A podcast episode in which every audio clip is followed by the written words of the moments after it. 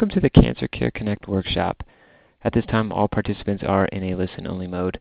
During the workshop, you will hear from our panel of expert speakers. We will allow time for questions and comments following the presentation. Instructions will be given at that time. If anyone should require assistance during the workshop, please press star then zero on your touchtone telephone. As a reminder, this workshop is being recorded. I would now like to introduce your moderator for today's workshop, Dr. Carolyn Messner, Senior Director of Education and Training at Cancer Care. Please go ahead. Oh, thank you so much, uh, Cody. And I too would like to welcome everyone to today's program. And today's program is a collaborative, a partnership between the Longevity Foundation and Cancer Care. And today's program is titled Genomic Testing and Current Trends in the Treatment of Non Small Cell Lung Cancer. And this is part three of Living with Non Small Cell Lung Cancer. And today's program is supported by Bristol Myers Squibb, Regeneron, Sanofi, Genzyme, Turning Point Therapeutics Inc., and a grant from Genentech, and we thank them for their support of this entire series. And um, I would like to acknowledge all of you on the call today. There's over 150 participants on this program today. You come primarily from the United States, from both urban, rural, suburban, and frontier communities. And we also have international participants from Canada, Iraq, Nigeria, and the United Kingdom. So it's a global call as well. And now it's my great pleasure to introduce our first speaker, and our first speaker is Dr. Jia Luo.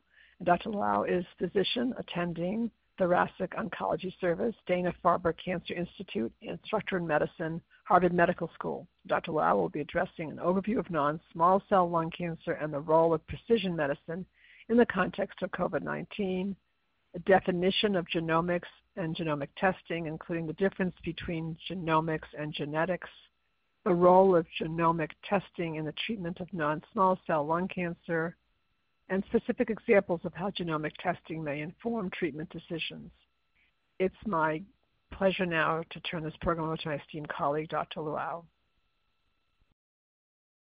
Hi there. Thank you so much, Dr. Messner, for that uh, introduction. So my name is Jia Luo, um, and the first topic I will go over is a overview of non-small cell lung cancer. So um, non-small cell lung cancer, as many of you already know, is a uh, very common solid tumor. Um, it in the United States, which most of you are calling in from, um, there's over 200,000 individuals who are diagnosed with non-small cell lung cancer a year.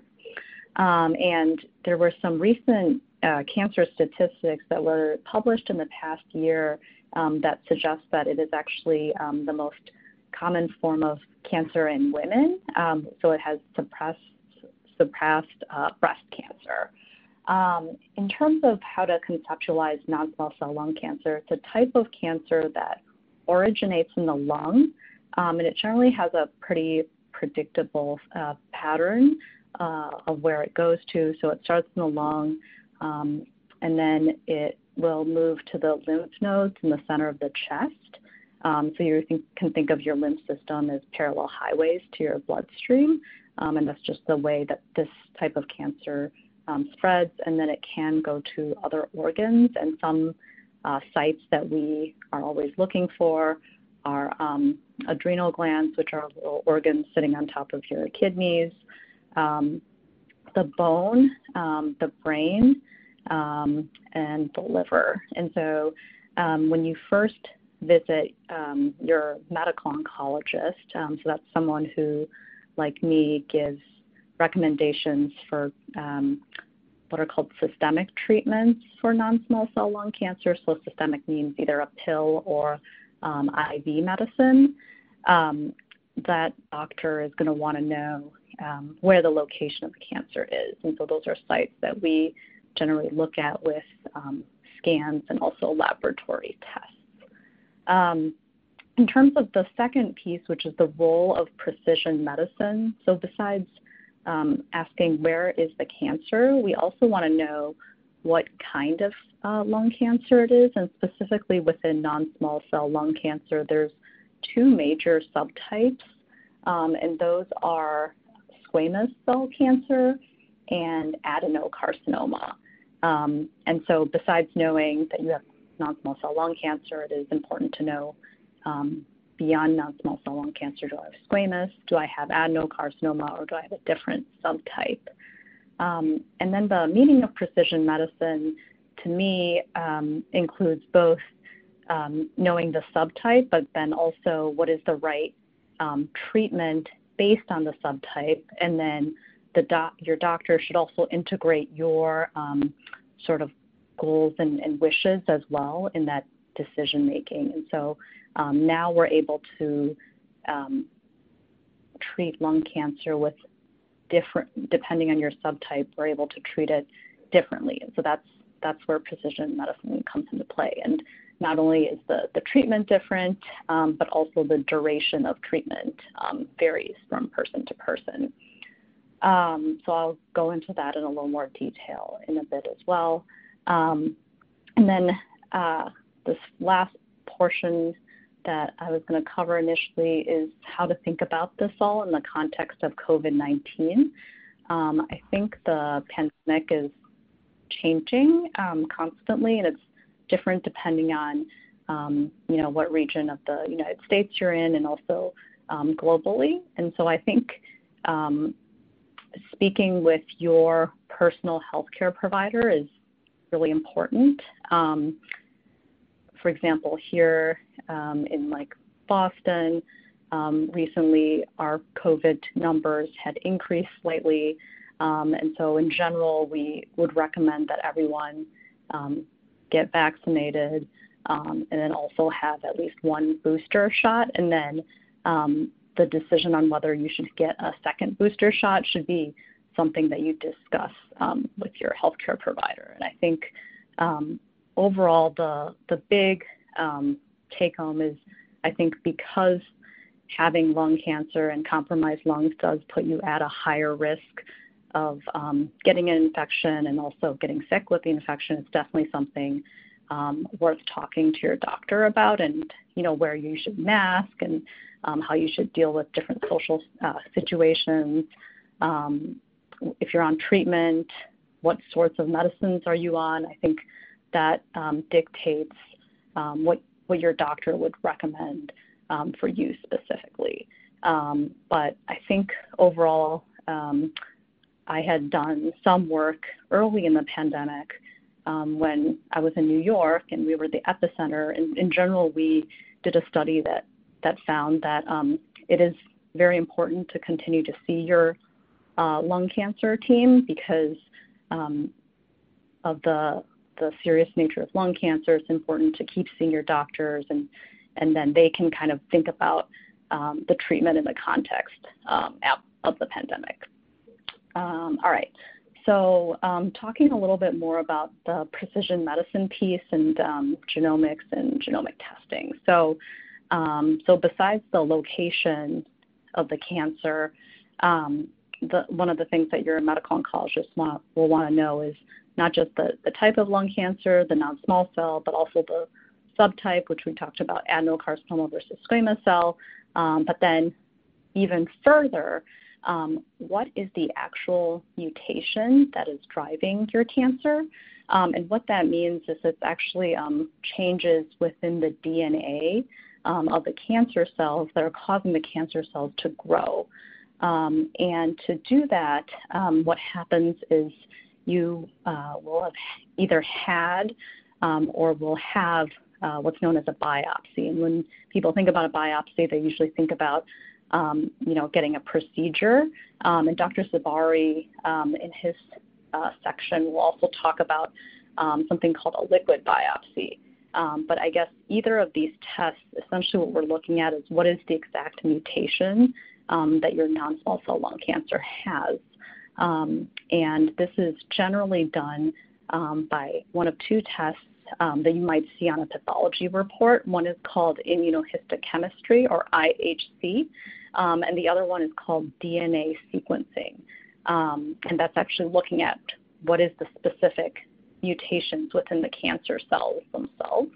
And now um, in 2022, we have over 10 different types of um, DNA changes that we're looking for. And ones that you might have heard of, which are more common, are um, something called EGFR, um, another one called KRAS, K-R-A-S, and another one called ALK, um, ALK. Um, but these are all um, genes uh, within your DNA um, that have changed specifically in the cancer cells that are causing the cancer cells to grow.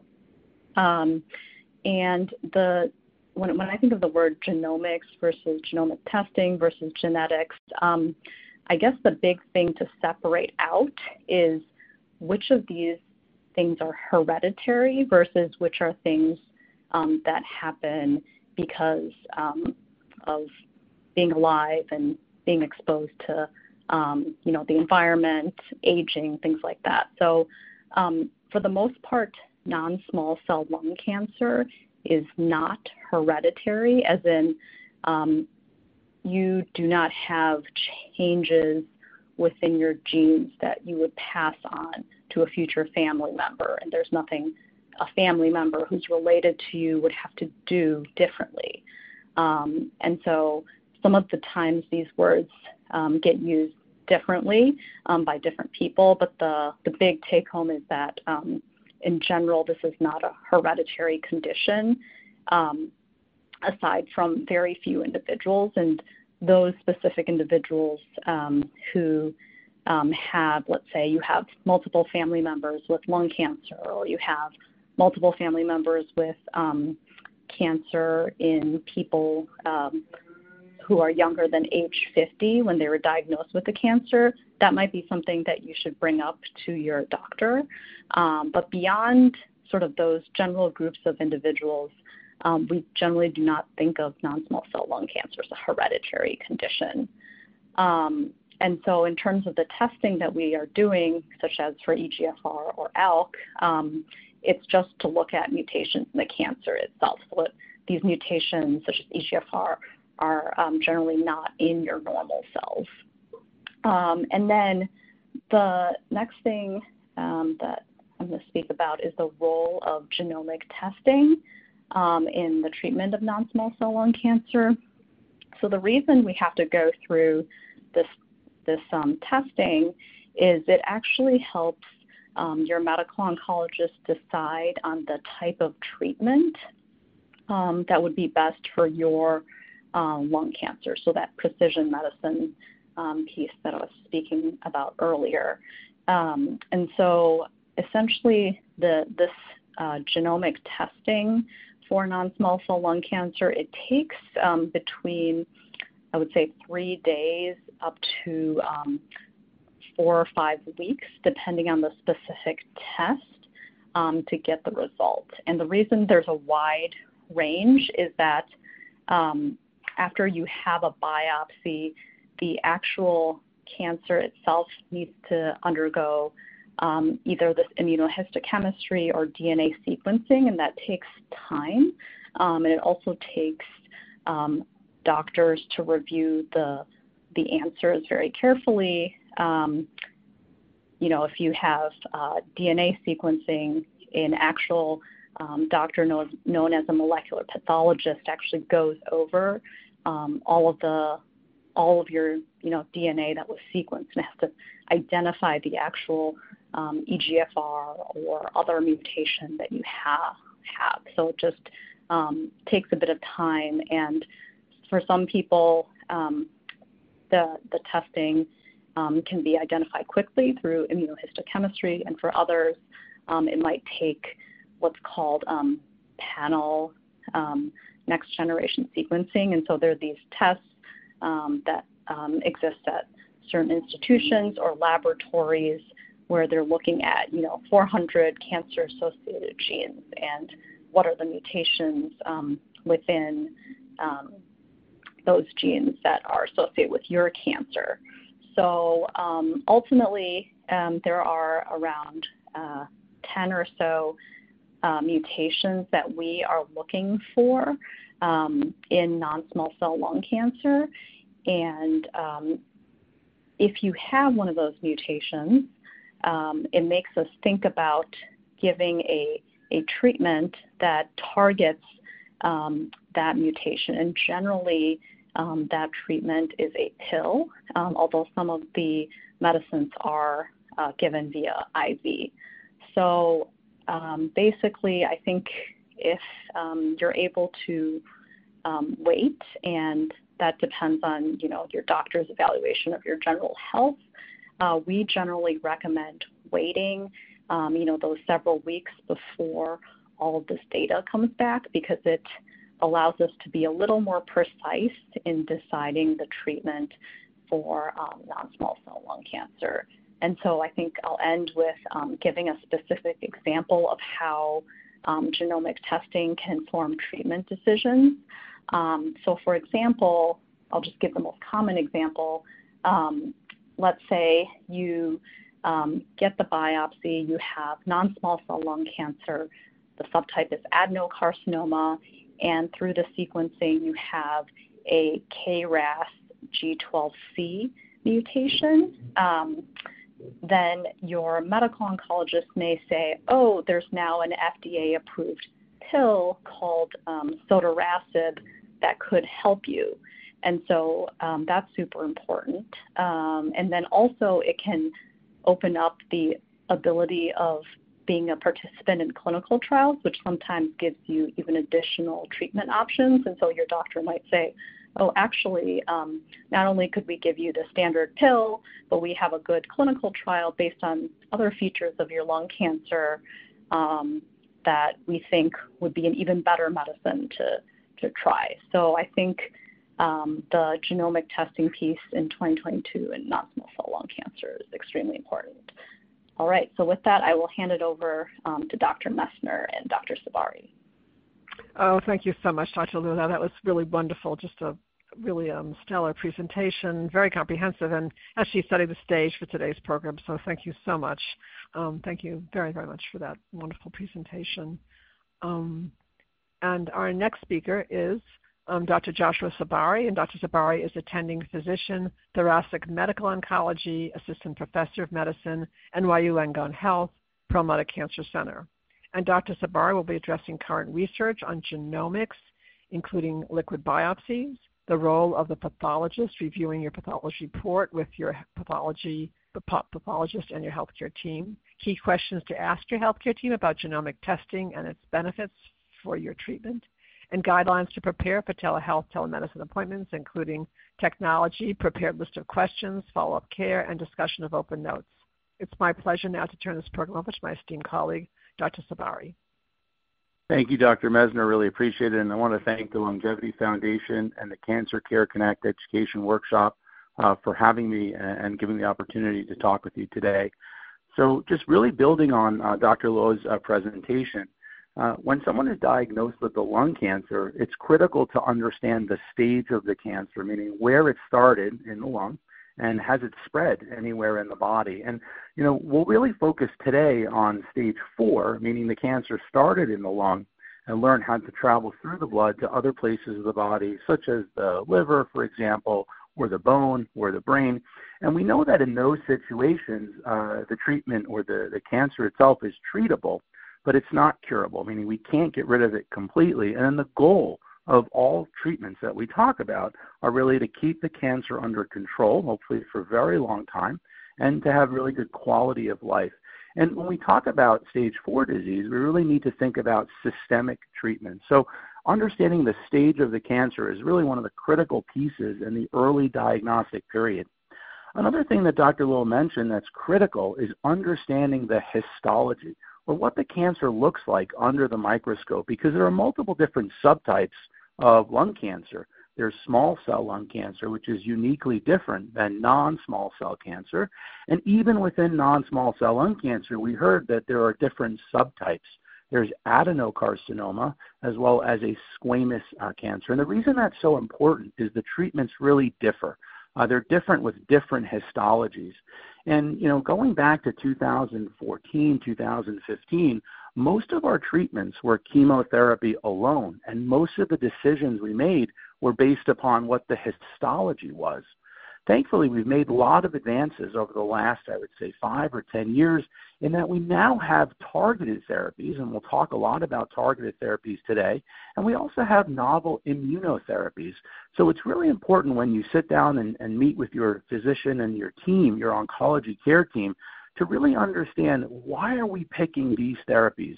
Or am I a candidate for other therapies based on what we've learned uh, from my cancer? So when somebody's diagnosed, we get a biopsy, like Dr. Luo mentioned, and it's critical to get a piece of the tissue to study it under the microscope. But even more importantly in 2022 is to understand the genomic alterations in the cancer itself because we now have multiple matched targeted therapies. So if we identify a specific alteration, we may be able to match patients to specific pills that'll have great activity as well as better tolerability profiles uh, with that medication. So in, in 2022, next generation sequencing of the tissue has become a critical uh, tool for the oncologist as well as the patient in helping match patients to the best possible therapy. Over the last four or five years, we've also seen a revolution in liquid biopsy. So liquid biopsy is really unique in that we don't actually take a piece of the tumor, but what we do is we take a blood test, the same way that you get a blood count or a, a comprehensive panel, a liver or kidney test. We take about 10 cc's or 10 mLs of blood, and we're able to look in the blood itself. We're able to measure small fragments of DNA and able to tell or identify what alterations are there. And the reason why plasma is so important, or, or liquid biopsy as we call it, is so important is because it's non invasive, right? It's not a tissue biopsy. And also the turnaround time is quite quick. Uh, so, for example, from a liquid biopsy, we're able to understand the genetic abnormalities in the cancer within five or seven days. Whereas opposed to a tissue biopsy, that result can often take three or four weeks. And we heard from Dr. Luo already why it may be so important to wait for all the information before we pick the correct treatment uh, for our patients. So one other major benefit of plasma or liquid biopsy is that it can really define the heterogeneity of cancer. When we do a needle biopsy, we're able to understand specific abnormalities in that tumor, let's say a lung mass but when we get a blood test, a liquid biopsy, we're able to assess not only the lung mass, but potentially other areas of the cancer, maybe a metastasis in the liver or a potential metastasis in the bone. And we know that over time, cancers can have different genomic alterations that may help predict or, or, or let us know what therapies uh, might be more optimal uh, for patients. It's really important, though, to note that the actual liquid biopsy cannot give us the cell of origin or it cannot define the histology. So liquid biopsies should not replace a tissue biopsy. They should really sort of um, uh, help sort of enhance it. So I actually am obtaining both tissue biopsy as well as a liquid biopsy and next generation sequencing looking for the genetic abnormalities in both the tissue as well as the liquid at the initial diagnosis. It's also a very helpful tool to assess you know, potential response to therapy. Although not yet approved, we are starting to look at you know, using liquid biopsy in conjunction with CT scans to potentially help us identify whether the fraction or the amount of tumor DNA in the blood is actually coming down with the correct treatment. And it can also help us identify potential resistance. I'll give you an example. A patient who I'm treating in the clinic who has a stage 4 lung adenocarcinoma with an EGFR mutation, which we'll talk a lot in a little bit, very common alteration, occurs in about 20 to 25% of our patients. And we match patients to a targeted therapy, a small a pill called osimertinib, a third generation EGFR inhibitor that works quite well. And by testing the patient's blood, I was able to identify very early on that this patient was starting to develop a resistance mutation or a resistance mechanism with a different abnormality called MET or MET. And we see this about 10 or 15% of the time. And this allowed us to transition treatment to get her disease back under better control. So liquid biopsies are not only helpful initially up front, at defining the alteration. They can also be used, you know, sort of sequentially throughout the course of treatment to help identify the heterogeneity of the tumor as well as potential resistance mutations or mechanisms. One really important point, though, to make about a liquid biopsy is that oftentimes it can be non diagnostic. And what do I mean by that? Um, we draw blood and we don't identify any alteration in the blood.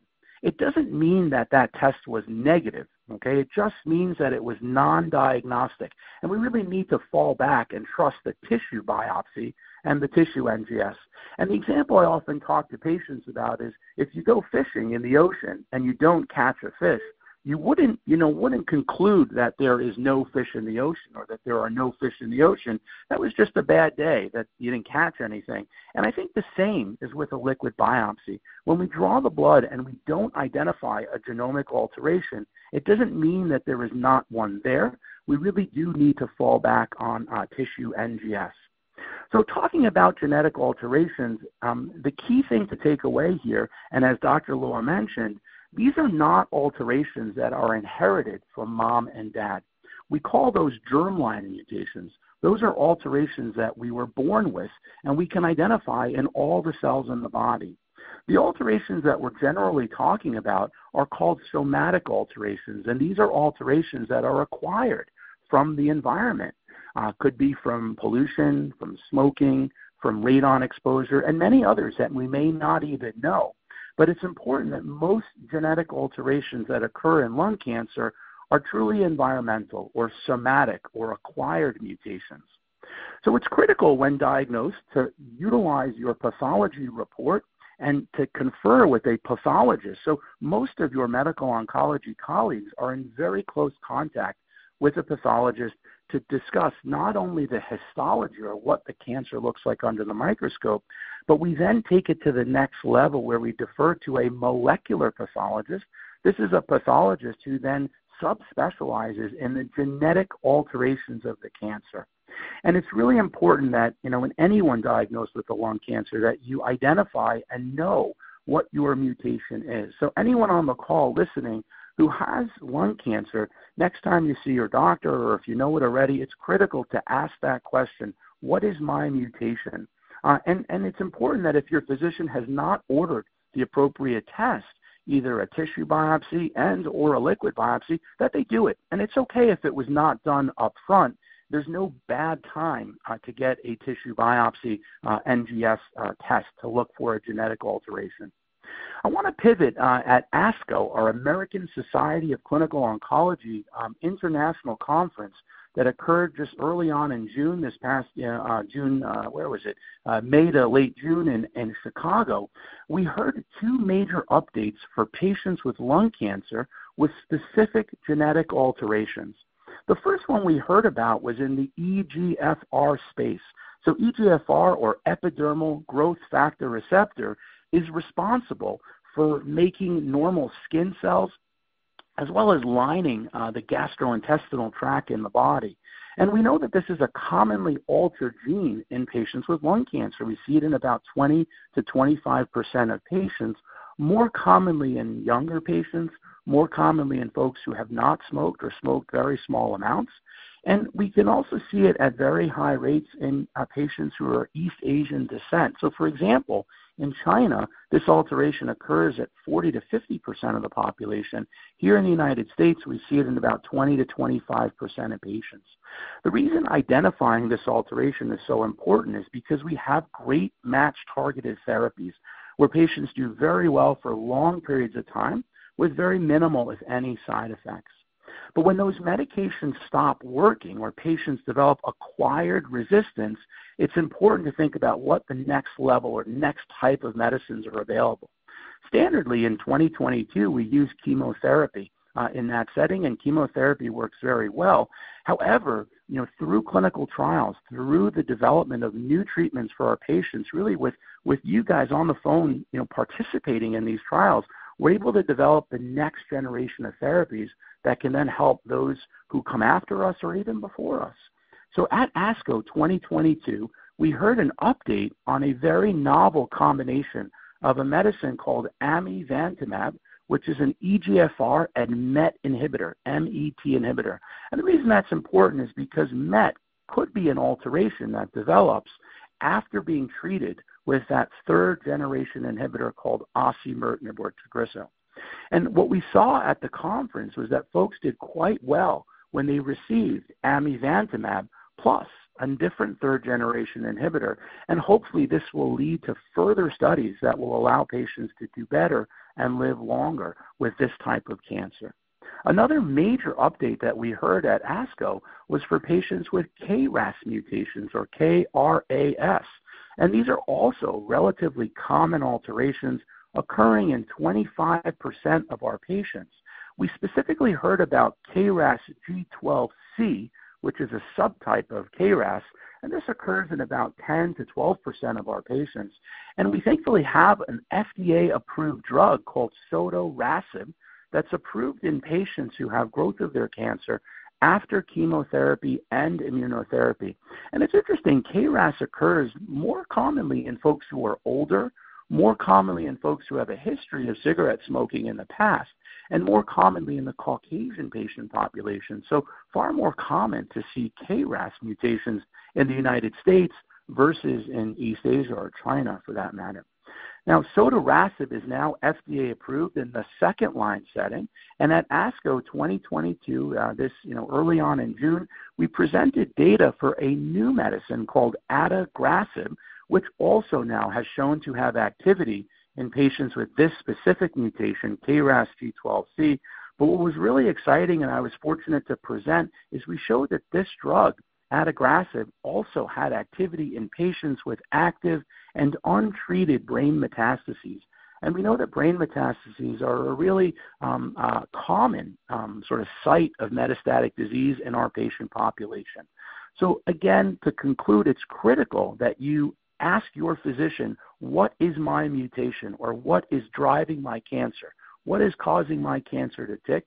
Because if we identify a specific alteration, we can potentially give you a whole other opportunity of potential targeted therapies. And I hope I convinced you that just using EGFR and KRAS, which are the common alterations, there are also many other alterations with matched targeted therapy.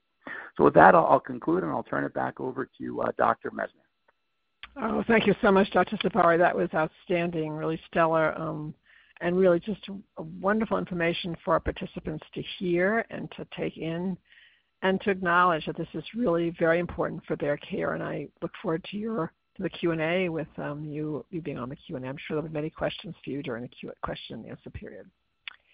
And our next speaker is Ms. Nikki Martin, and Ms. Martin is Senior Director of Precision Medicine Initiatives, LUNGevity Foundation. And Ms. Martin will be addressing the LUNGevity Foundation's free programs and services and provide you with contact information of how to reach them. It's really my great pleasure now to turn this program over to my partner organization um, and to um, Ms. Nikki Martin. Thank you, Dr. Messner, and thank you, Dr. Sabari and Dr. Luo, uh, for your excellent presentations on uh, complex science uh, for everyone listening. You really did a great job of distilling the information.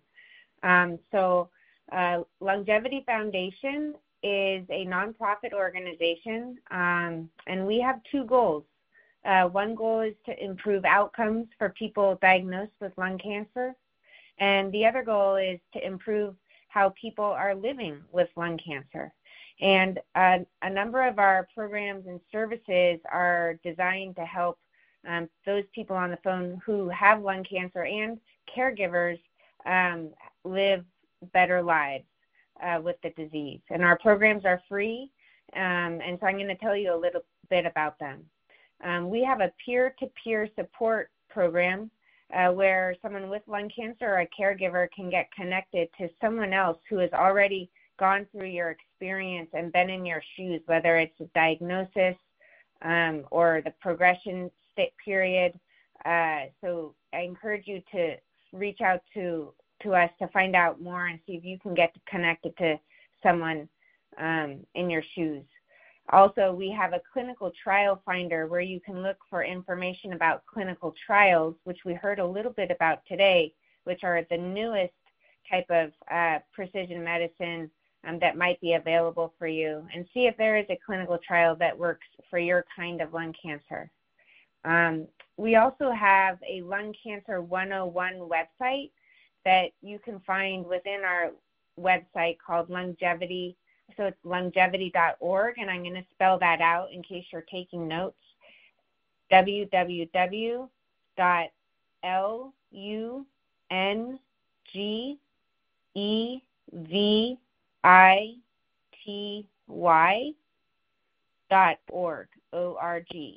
So if you go to lungevity.org, you can find our Lung Cancer 101 content, and it's educational. It's going to explain to you everything from um, the diagnosis, um, a lot of the topics we've discussed today, treatment selection, um, and a lot of questions to ask your doctor. Um, on our website, you can also find a number of booklets, fact sheets, videos, and uh, questions to ask your, ask your doctor about specific areas of your care. Um, if you're looking for information regarding what we discussed today, genomic testing, um, you'll find that on our website, but you'll find it described as biomarker testing. That's the term that we use to describe this kind of testing that uh, non small cell lung cancer patients uh, should have at diagnosis. So look for our booklets or fact sheets on biomarker testing, and it can help reinforce a lot of the learnings that you had today. Y estos materiales están disponibles en español también, so you can find them in Spanish as well. I hope you're able to locate them and, and access them and read them. And the final thing I'll, I'll mention is that if you'd like to speak to someone directly, we have a lung cancer helpline. And this helpline has trained social workers who can answer questions, point you to other resources, for example, um, how to pay for different aspects of care if um, cost or out of pocket costs or insurance questions come up. And the phone line for the helpline is 1 844 360 5864. This is 1 844 360 5864. And uh, that that is a good summary of our resources, and I, I hope that you're able to to tap into those as part of uh, your experience uh, with with lung cancer getting diagnosed and finding a path uh, to have to, to have a um, you know a well supported experience with the disease. Thank you.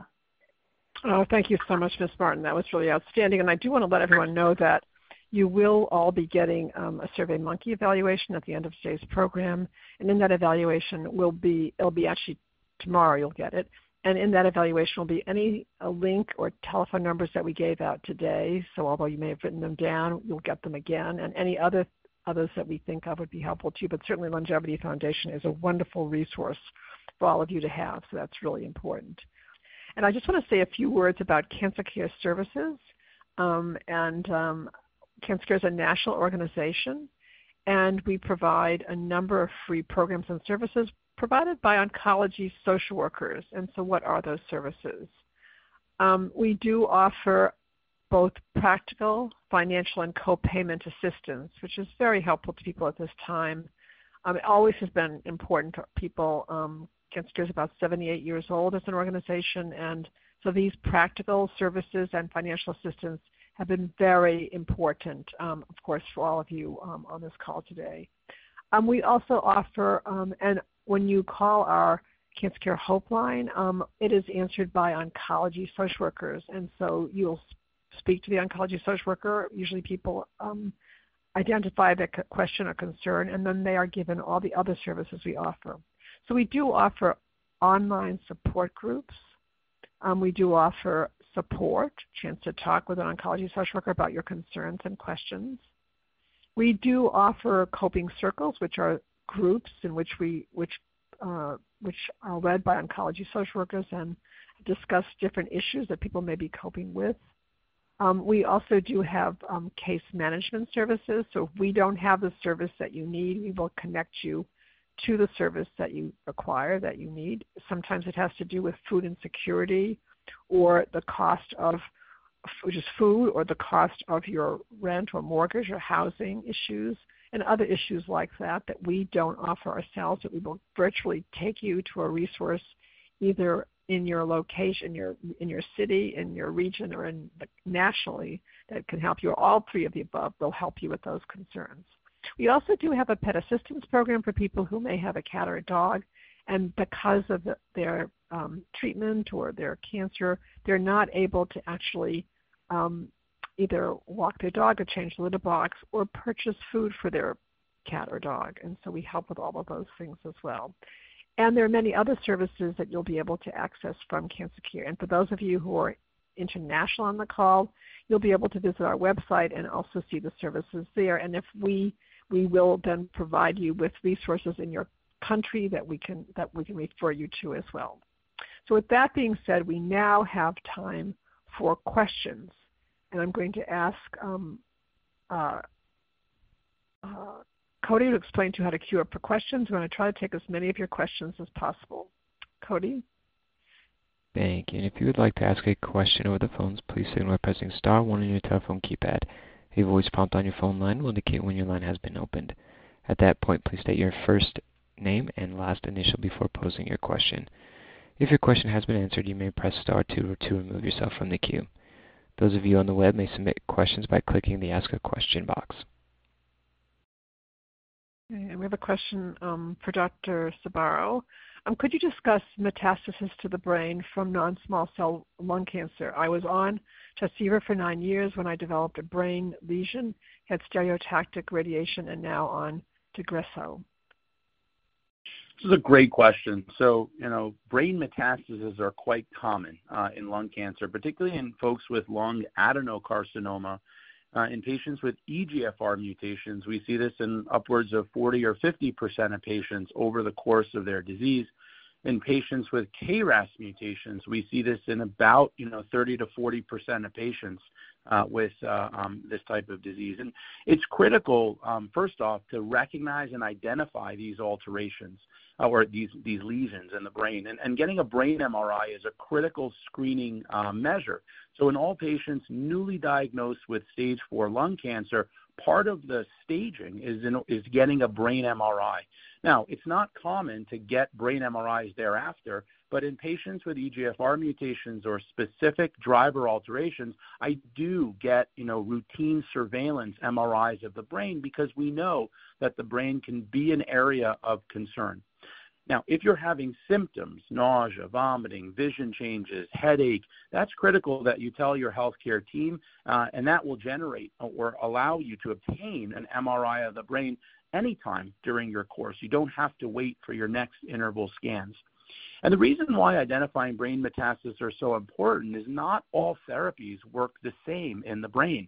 So the question of Tarceva, which is a first generation EGFR inhibitor, an older medication, the drug works very well in the chest and the liver and the bone.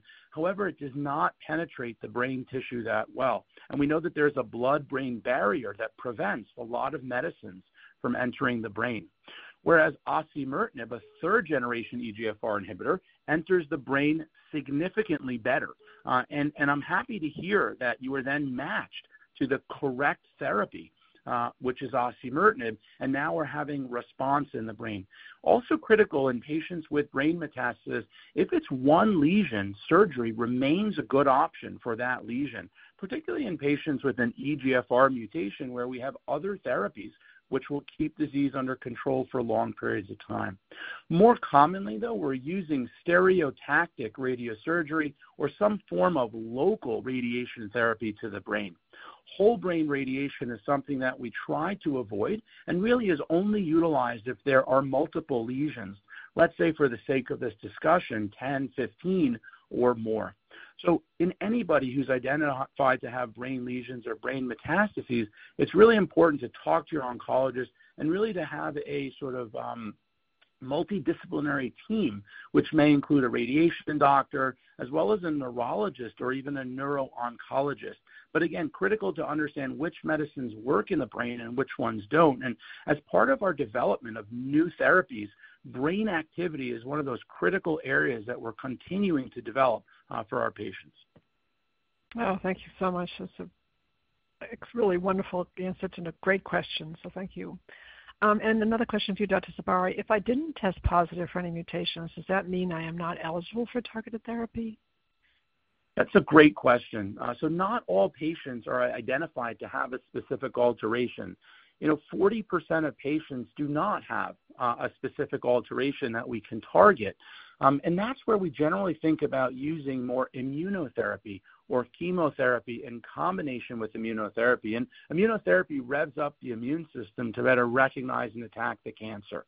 But you know, as we continue to learn more about genomic or genetic alterations, and as our tests improve, I do recommend getting testing over time. So if you were diagnosed two, three years ago, and we did not identify any genetic alteration in the blood or the tissue, it might be worthwhile to go back to that initial sample and retest it.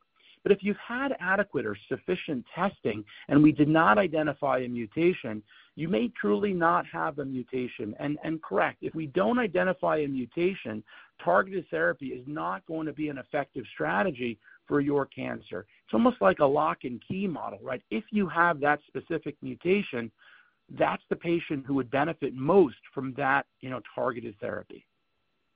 And another question that related, uh, I tested negative for EGFR and KRAS mutation, but positive for EML for ALK. What does that mean? Yeah, so that's a great question. So EGFR and KRAS are the two most common alterations, but there are many other alterations that we can identify. So ALK is a fusion, and it occurs in 3 to 5% of patients with non-small cell lung cancer, and we do have specific match targeted therapies for patients with an ALK fusion the most commonly prescribed medication is alectinib, and again, it works very well both in the chest and other places of the body as well as the brain.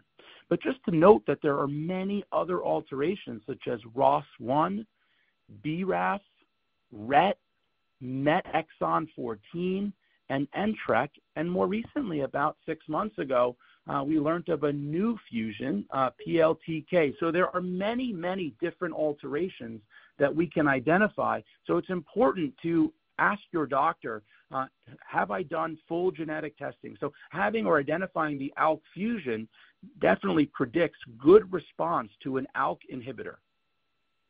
Excellent.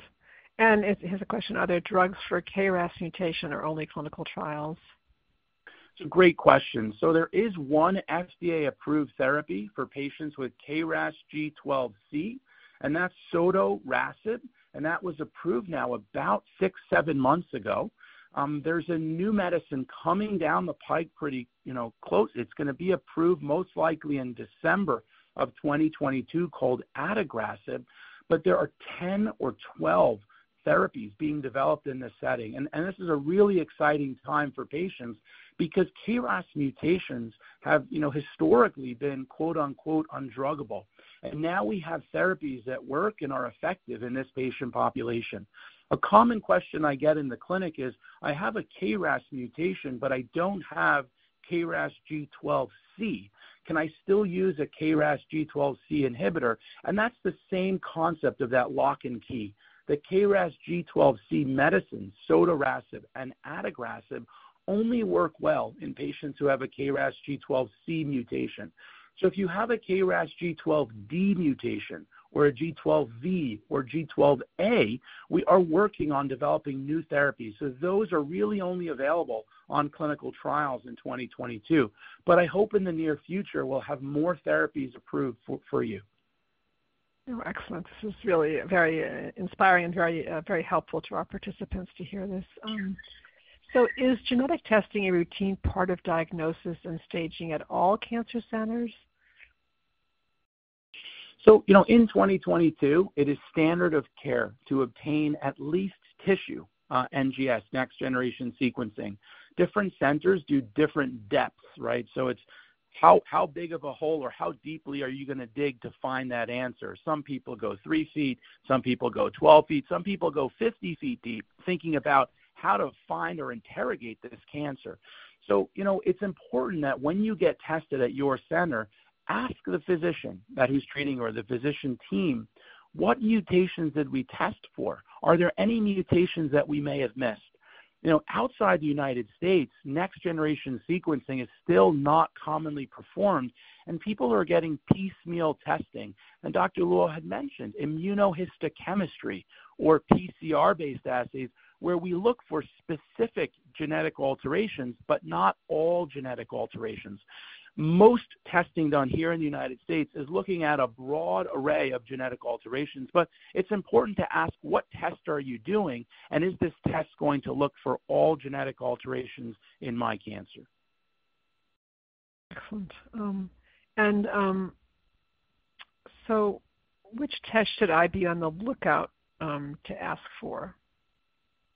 So you want to do a broad panel next generation sequencing test of both the DNA and the RNA. And there are many commercial tests that are available that do that, like Foundation Medicine or Caris, for example. And then there are also many academic centers, such as ours, who do them internally at our own institution. But it's critical to ask that you're obtaining a broad panel next generation sequencing test. Excellent. And, um, and uh, Ms. Martin, does LUNGevity Foundation help people to locate centers near them that are centers of excellence for lung cancer? Could you comment on that? The non-small cell lung cancer. Um, we could definitely point patients to like the closest uh, center of excellence, I guess, uh, that that is aligned with maybe best practices. Um, so, th- so yes, we, we can do that. And we can also, like I said, said make suggestions for questions to ask your provider um, based on where you are in your um, care journey um, to ensure that you're receiving the best possible care. If you need to seek out a second opinion, um, there may be times when uh, we can help provide you with tips on, on how to either do that through your own network of providers, or if you need to go seek out another provider in a, in different hospital or health system to seek out a second opinion, because uh, we do know that certain patients do have a trouble accessing biomarker testing um, from their first provider, um, especially the complete level of biomarker testing, um, genomic testing, comprehensive uh, biomarker testing and so if that's the case, you will definitely want to seek out a second opinion, and we could we could help uh, put you on the right path to do that. Excellent. And I'm going to ask both of our speakers just to give um, some takeaway for today's program. So I'm going to ask Dr. Sabari to go first and just um, just a sentence or so, just as uh, what you, would like people to take away from today's program, Dr. Sabari. I think the key thing to take away from today is that there is a lot of hope that there are many new therapies being developed. Um, even you know on a monthly, yearly basis, we're seeing new treatments uh, enter the clinic and significantly benefiting our patients. Uh, we're also looking at therapies that can penetrate deeper and better in the body, like the brain, uh, and also really focusing on treatments that have you know better side effect profiles and focusing really on quality of life. Really moving away from conventional chemotherapies, which just kill any cells that are dividing quickly. We're really trying to target the cancer cells specifically. Uh, so knowing what genetic alteration you have in your cancer is going to be critical as an opportunity for you to benefit from these advances moving forward. Excellent. Thank you. And um, Ms. Martin, do you want to comment as well? I just echo what Dr. Sabari said. Um, there, it is so true that uh, with the right testing, to identify your your specific type of lung cancer. Um, there are so many important advancements being made in the science to get you an advanced new treatment um, that's really specific to you and your type of lung cancer. And so that to me is is the key um, is the key takeaway. And and I just highly encourage you to reach out to Cancer Care, reach out to LUNGevity. Um, there are other patient advocacy groups as well um, we are here to support you and to support your caregivers, and uh, we have resources to do that. So um, please do reach out to us. Excellent. Thank you. And I want to thank our speakers. You've been phenomenal today. And I want to thank also our participants for asking such really great questions. Uh, we have done this program. This is part three of a three part series, but really the questions have been phenomenal, and our speakers responses have been phenomenal as well. So, what a great, great program, and, and lots of hope for those who are on the program today. However, I do want to acknowledge that there we could go on for another hour. Um, we said this would be an hour program, and that we um, so we do have to kind of wrap this up. But I do want to acknowledge those people who either asked a question, have a question that is, is in queue that we didn't get to, or who has a question that they'd like to ask. We'd like you to take your questions and what you've learned today back to your treating healthcare team. They, of course, know you the best. They have your medical records in front of them. And you also have learned things that you can um, ask your speakers in a different way, your questions. So please do um, use your healthcare team um, as a resource as well. And also, um, you know, there are times when people do seek out a second opinion, and based on the program today, you've learned information, and you can decide whether you wish to seek a second opinion. You also have the resources of the LUNGevity Foundation, which are really quite superb, and you also have you can access support from Cancer Care, and we will be providing other organizations that can give you credible and helpful information um, as well. Most importantly, we don't want anyone to leave today's program feeling that you are alone. We want you to now know that you're part of a community of support and we are here to help you. Again, I want to wish you all a very fine day, and I want to thank you all for participating in this program today. Ladies and gentlemen, thank you for your participation. This concludes the workshop, and you may now disconnect. Everyone have a great day.